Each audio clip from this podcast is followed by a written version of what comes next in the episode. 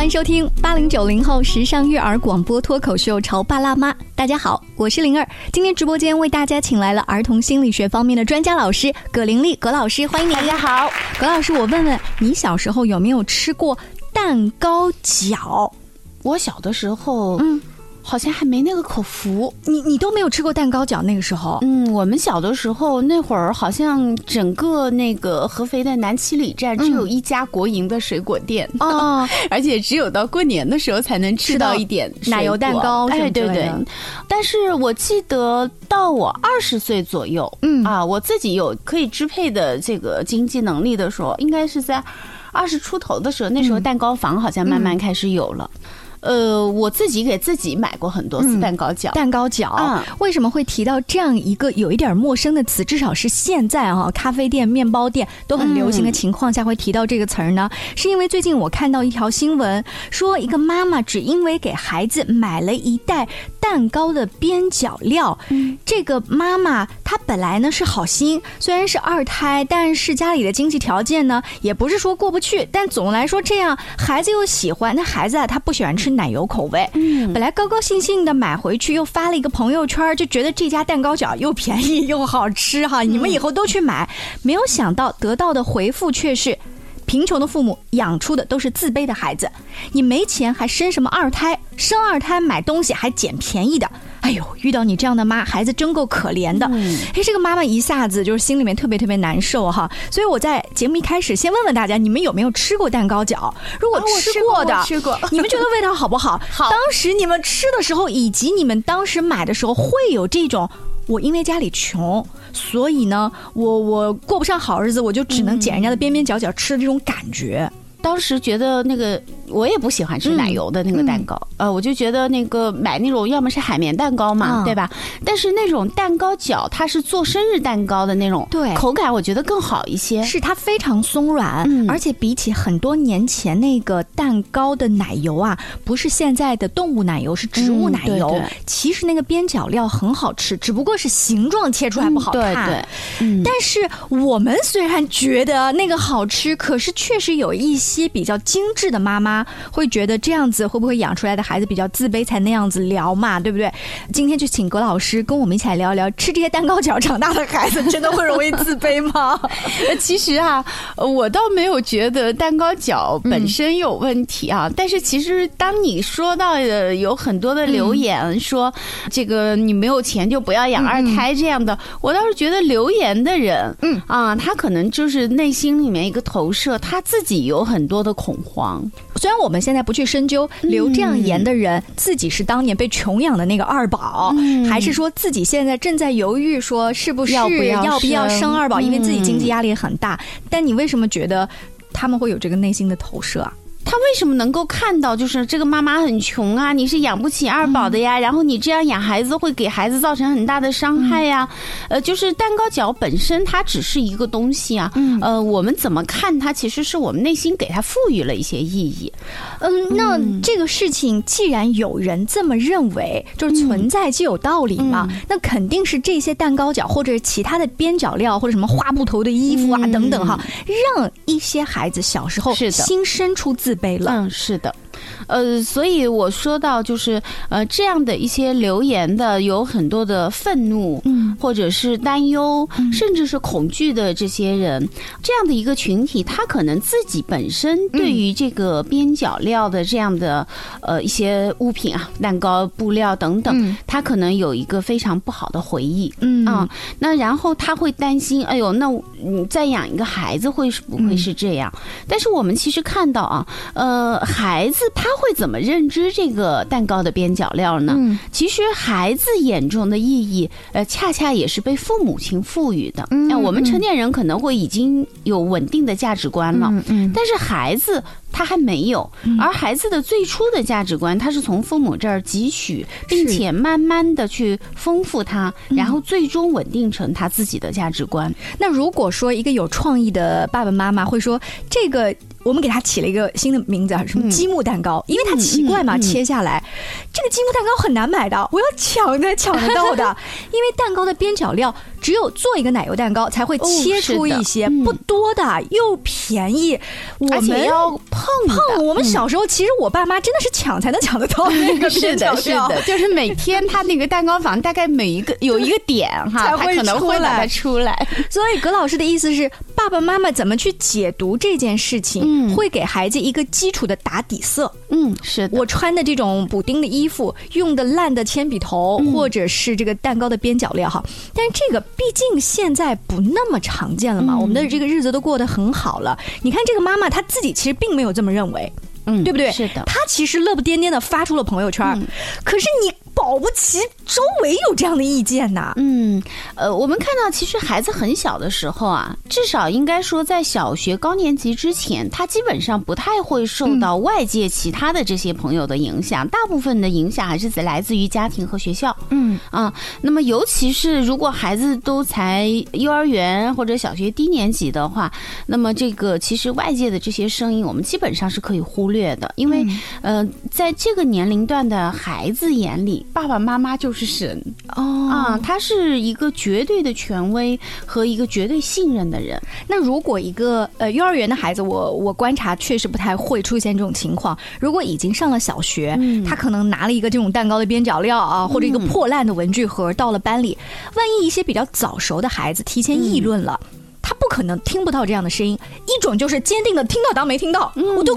过都不过脑子，那还有一种就是回来至少转述给爸爸妈妈听的时候，他其实是在考虑了哈。嗯，这时候我们应该怎么回应？呃，就是当孩子反过来问爸爸妈妈的时候啊，我们看到其实这是一个非常好的事情，就是孩子他在父母这儿汲取的经验，在外面被。否定或者是被质疑了，然后他还是会回来问爸爸妈妈。就这个时候，父母亲家庭对于孩子的认可和肯定，还是依然是占主导地位的啊！你看他，呃，青春期的孩子未必，他可能去问他的朋友，或者他直接就认定了同伴的意见了。对，青春期的孩子呢，他可能受朋友的影响更大，或者他可能就是说谁都会问他，唯独不问父母啊。但是小学阶段的孩子，他。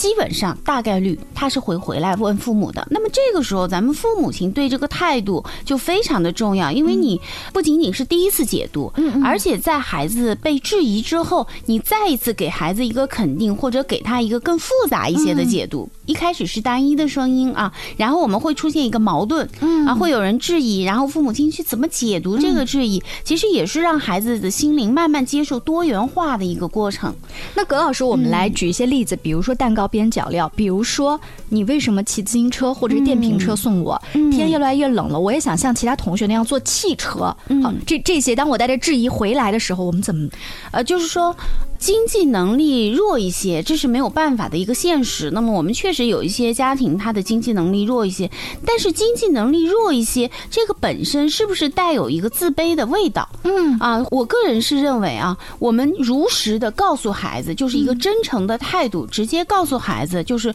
我们家的经济能力是这样。但是同时，你要给这个经济能力赋予一个意义，就是说爸爸妈妈是因为自己的这个工作的能力各方面的原。原因啊，我们挣到这个钱，但是不偷不抢，这个钱是干净的。嗯啊，就是说，呃，咱们凭本事挣钱，但每一个人的挣钱的能力不一样。嗯，但是这并不代表我们爱你会少一些，并不代表爸爸妈妈不愿意拿更多的东西来抚养你，或者是嗯拿更多更好的东西去支持你。嗯，但是客观的现状就是我们家里面的经济能力只能支撑起这个。嗯啊，当父母亲比较能够坦然的去面对这个经济能力比较弱的状态的时候，其实孩子是能接受的。我们知道孩子他是深爱着父母的，嗯啊呃，如果他确实能够从父母那儿得到一个非常肯定的一个答案的话，一般的来说，孩子不会去过于纠结这个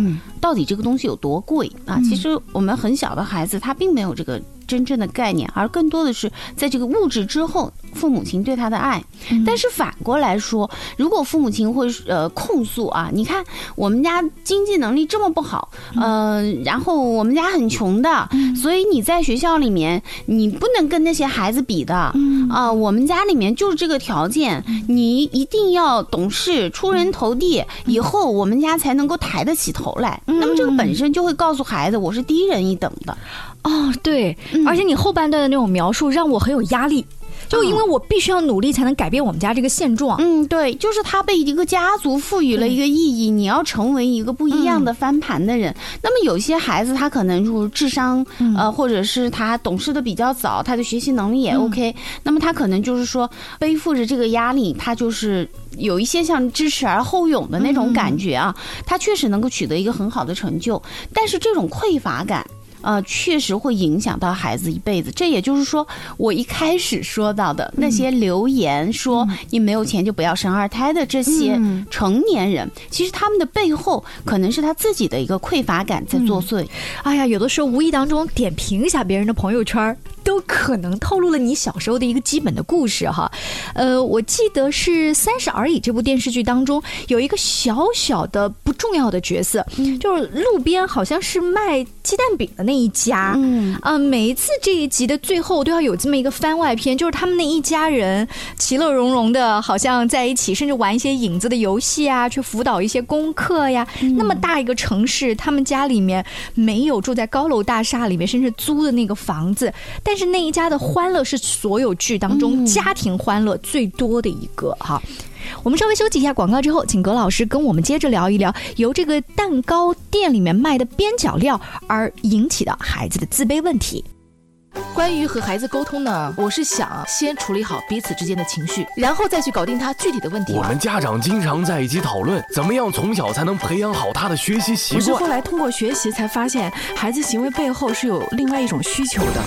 陪你一起吐槽养育熊孩子的苦，陪你一起追忆曾经自己的小世界。八零后时尚育儿广播脱口秀，潮爸辣妈。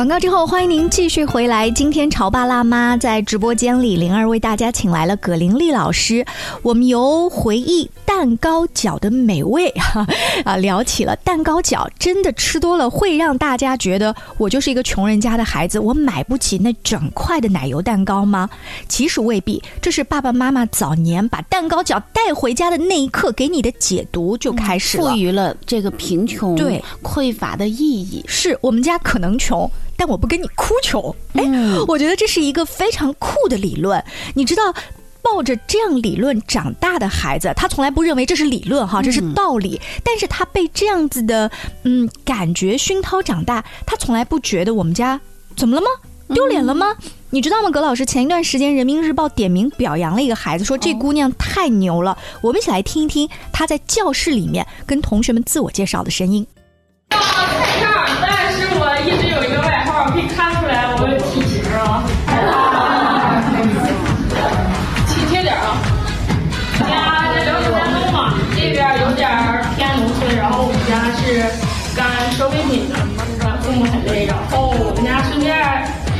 再重点来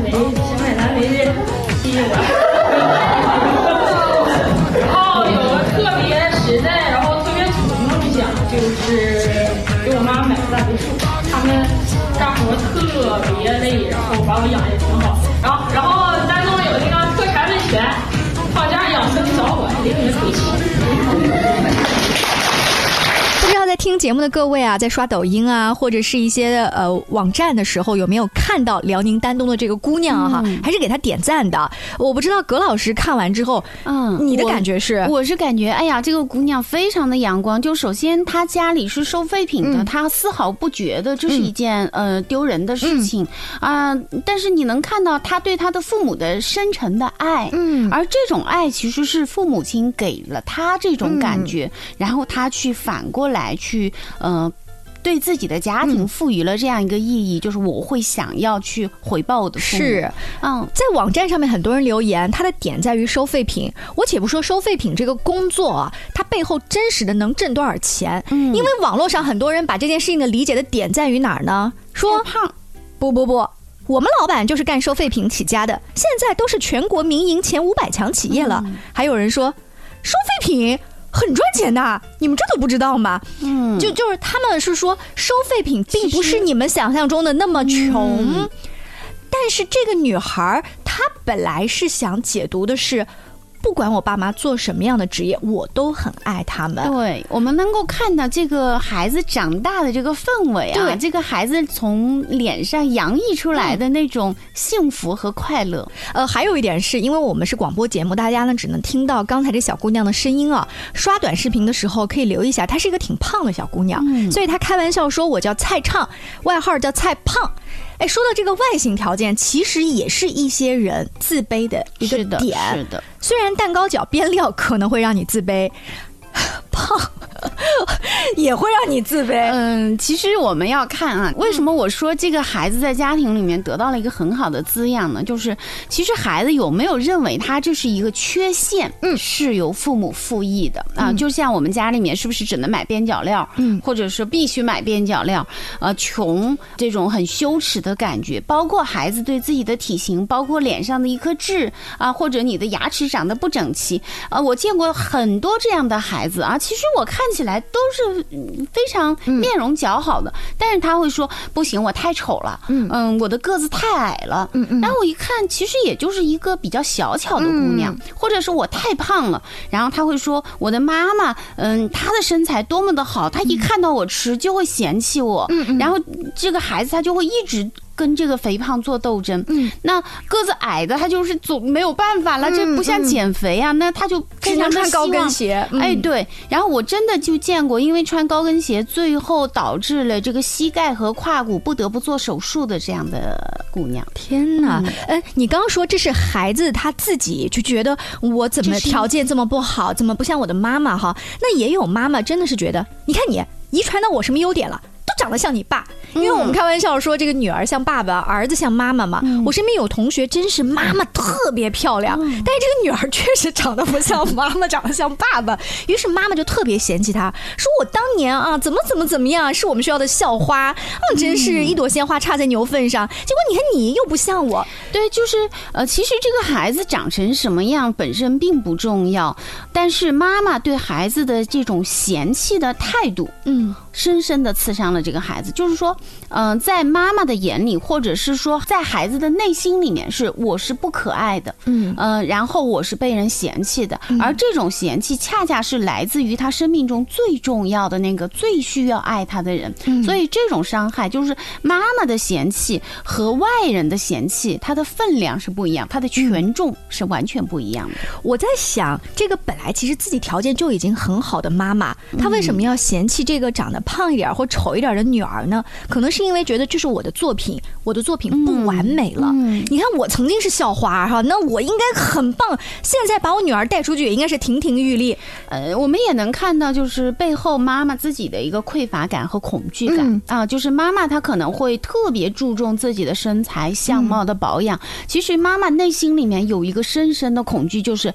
我之所以能够被别人认可，是因为我的外形很精致。那一旦我变成一个丑姑娘，可能我就不再是个可爱的人了，就不会再有人爱我。所以他对于那个外形的精致的苛求也移到自己的女儿身上了。对，他会把这个恐惧去移植到孩子身上，并且在孩子内心种植一个深深的一个恐惧。嗯，你看，我们从蛋糕边角料到一个人的外形的，这些都有可能是引起一个孩子自卑的呃点。嗯你在接触到的一些后来呃，就是来咨询的个案当中，这个孩子有是因为说我觉得自己特别糟糕，然后我觉得自己没人爱，呃怎么都抬不起头，这种极度自卑的情况甚至就是呃有相当多的孩子是非常的优秀的，就是妥妥的别人家的孩子，传说中的学霸，对啊，就名校的本科、研究生一路读过来，但是他内心里面的那种恐惧，嗯。那种觉得我，呃，如果我不优秀，就一定被抛弃的那种慌乱啊，呃，那我们会看到这样的孩子，往往他虽然在外面看起来非常的光鲜亮丽，但是一点点的挫折都会能把它击得粉碎。嗯啊，就是我们会说，哎，这个孩子他怎么一点抗挫能力都没有？而恰恰这种所谓的抗挫能力，我们并不是通过打击孩子能够让他去拥有抗挫能力的，而是我们需要给他建设一个强大的内心，而这种强大的内心就是信任、爱、关心和支持。嗯当一个孩子觉得我怎么丑都都有人爱我，嗯我再怎么学习的不是那么理想，我的妈妈依然是接受我的，嗯那么他就是一个无所畏惧。呃，咱们说这个打仗也是这样，为什么不能孤军深入啊？嗯一个是你确实补给不上，另外这个军心就会涣散。嗯在前线打仗的一个一个一个士兵，他知道自己的这个后勤就在后面，嗯啊，然后当我冲锋的时候，如果我抵不上的话，随时会有援军。嗯。那么我们会看到这个士兵他的那个士气是不一样的。哎呦，你你说到这个打仗啊，我最近正好在重新看《琅琊榜》，嗯。因为太经典了。我想到他们到这个呃最后保护皇上有一段，因为靖王去找这个救兵了嘛。嗯。你看这个梅长苏一点也不着急，他说靖王一定会到，嗯。然后很快我感觉到他已经到了，他不慌不忙，就是他知道那个大后方在那儿，他对这个兄弟之间的信任在那儿，就是刚才对葛老师他说的，我作为一个孩子，作为一个学生，我冲锋在前，我是那个大将军，但爸爸妈妈一定是后面那个嗯大部队。就是无论我做什么，我知道他们都是支持我的，他们都是信任我的。而且，呃，如果我做哪怕是失败了，我知道我回去以后，他们不会去苛求我啊，不会去嫌弃我，那么我就可以重整机会，嗯再战。我在准备这期节目的时候呢，就看到了一句呃，就是专业的。这个咨询师啊写的话说，自卑源于低人一等，而源于对父母的内疚，源于对改变的无力。我本来这句话呢，我就觉得它有点深奥，但刚葛老师一举打仗的例子的时候，我就在想，这个冲在前面的英雄将军，他再厉害哈，武功再高强，但是他知道后面的人不能补给的时候，他就没有那种改变全局的那种信心了。根基的对，所以他就源于对改变的无力，这就是那种感觉。飘萍啊，挑平哈。前一段时间呢，在节目当中也采访了一位老师，他给我们提供了一个小的方法，叫做闪光时刻。他跟他的这个女儿经常用，说呃每一天给他女儿写一张卡片，就是写出哎呀，我看见女儿你今天什么什么特别棒，就写的非常细小的点。后来我也回家跟我的儿子玩了一下，在这儿跟大家分享一下。我第一天的时候是这样写的：闪光时刻。然后第一就是我觉得你今天考试那个单元测验虽然没有拿到一百分，但是你由那道题一直在跟我讨论，我看得到你跟我讨论的那个积极的状态，我觉得太太有魅力了。后来我的孩子还给我回信，他连着两天，他的最后一条都是 I love you。嗯，呃，然后还有一天他跟我说：“妈妈，这个卡片太小了，我本来是 I love you so much，这个 so much 我想写的大大的，但是卡片太小了，所以我只能在后面添一下。你能够感觉得到吗？我的 so much 很大的。然后我就发现，其实你只不过是给孩子写了一个字条而已，但是孩子能够感觉到那个力量特别大。嗯，那这个方法是不是同样用于刚才葛老师说的？我每一天都发现孩子的优点的时候，其实我就可以给他很多的力量是。的，之前我们在节目中也讨论过，当你以一个欣赏的眼光去看待孩子的发展的时候，你就会发现，其实很多他的所谓的缺点啊，嗯。你就可以容纳了，因为这其实你欣赏孩子，你就会允许他可能会犯一些错误啊，可能会暂时不那么完美，然后你会允许他去重振旗鼓。而当你是以一个过分期待的，呃，甚至是一种挑剔的眼光，就是生怕如果的孩子今天不够完美的时候，你就会放大那个缺陷，然后孩子感觉到的就是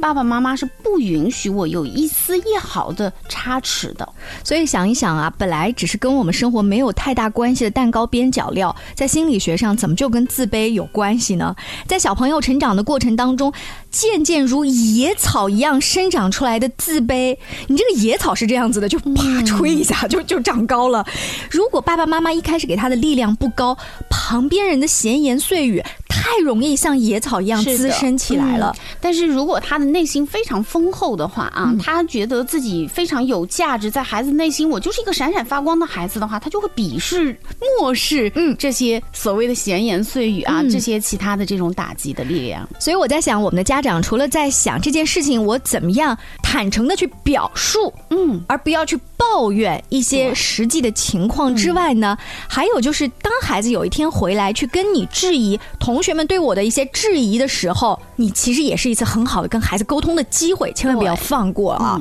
非常感谢葛老师做客直播间，更多关于亲子育儿方面的话题，也请持续关注潮爸辣妈，下期见，拜拜，拜拜。